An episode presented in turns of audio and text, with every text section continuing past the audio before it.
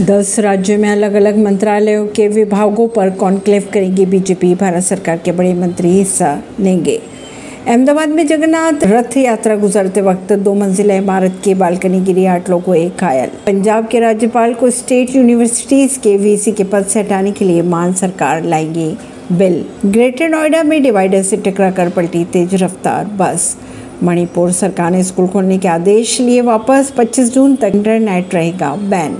झारखंड में भी हजारीबाग में रथ यात्रा के दौरान गिरी बिजली, दो लोगों की मौत, दर्जनों हुए घायल। 22 जून को पटना में लालू यादव से मिलने उनके घर ममता बनर्जी विपक्ष की बैठक में होंगी शामिल। झारखंड में जगन्नाथ यात्रा के दौरान हुआ बड़ा हादसा। बिजली गिरने से दो श्रद्धालुओं की हुई मौत, कई हुए जख्मी।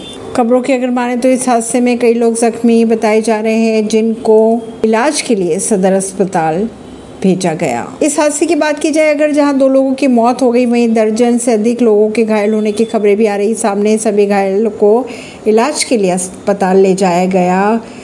खबरों की अगर माने तो हजारीबाग के सिल्वर पहाड़ी पर प्रत्येक वर्ष आषाढ़ शुक्ल पक्ष द्वितीय को रथ मेला का आयोजन होता है। आयोजन में भारी संख्या में आसपास के ग्रामीण के अलावा शहर से भी लोग आते हैं। ऐसी ही खबरों को जानने के लिए जुड़े रहिए जनता से रिश्ता पॉडकास्ट से। परवीन दिल्ली से।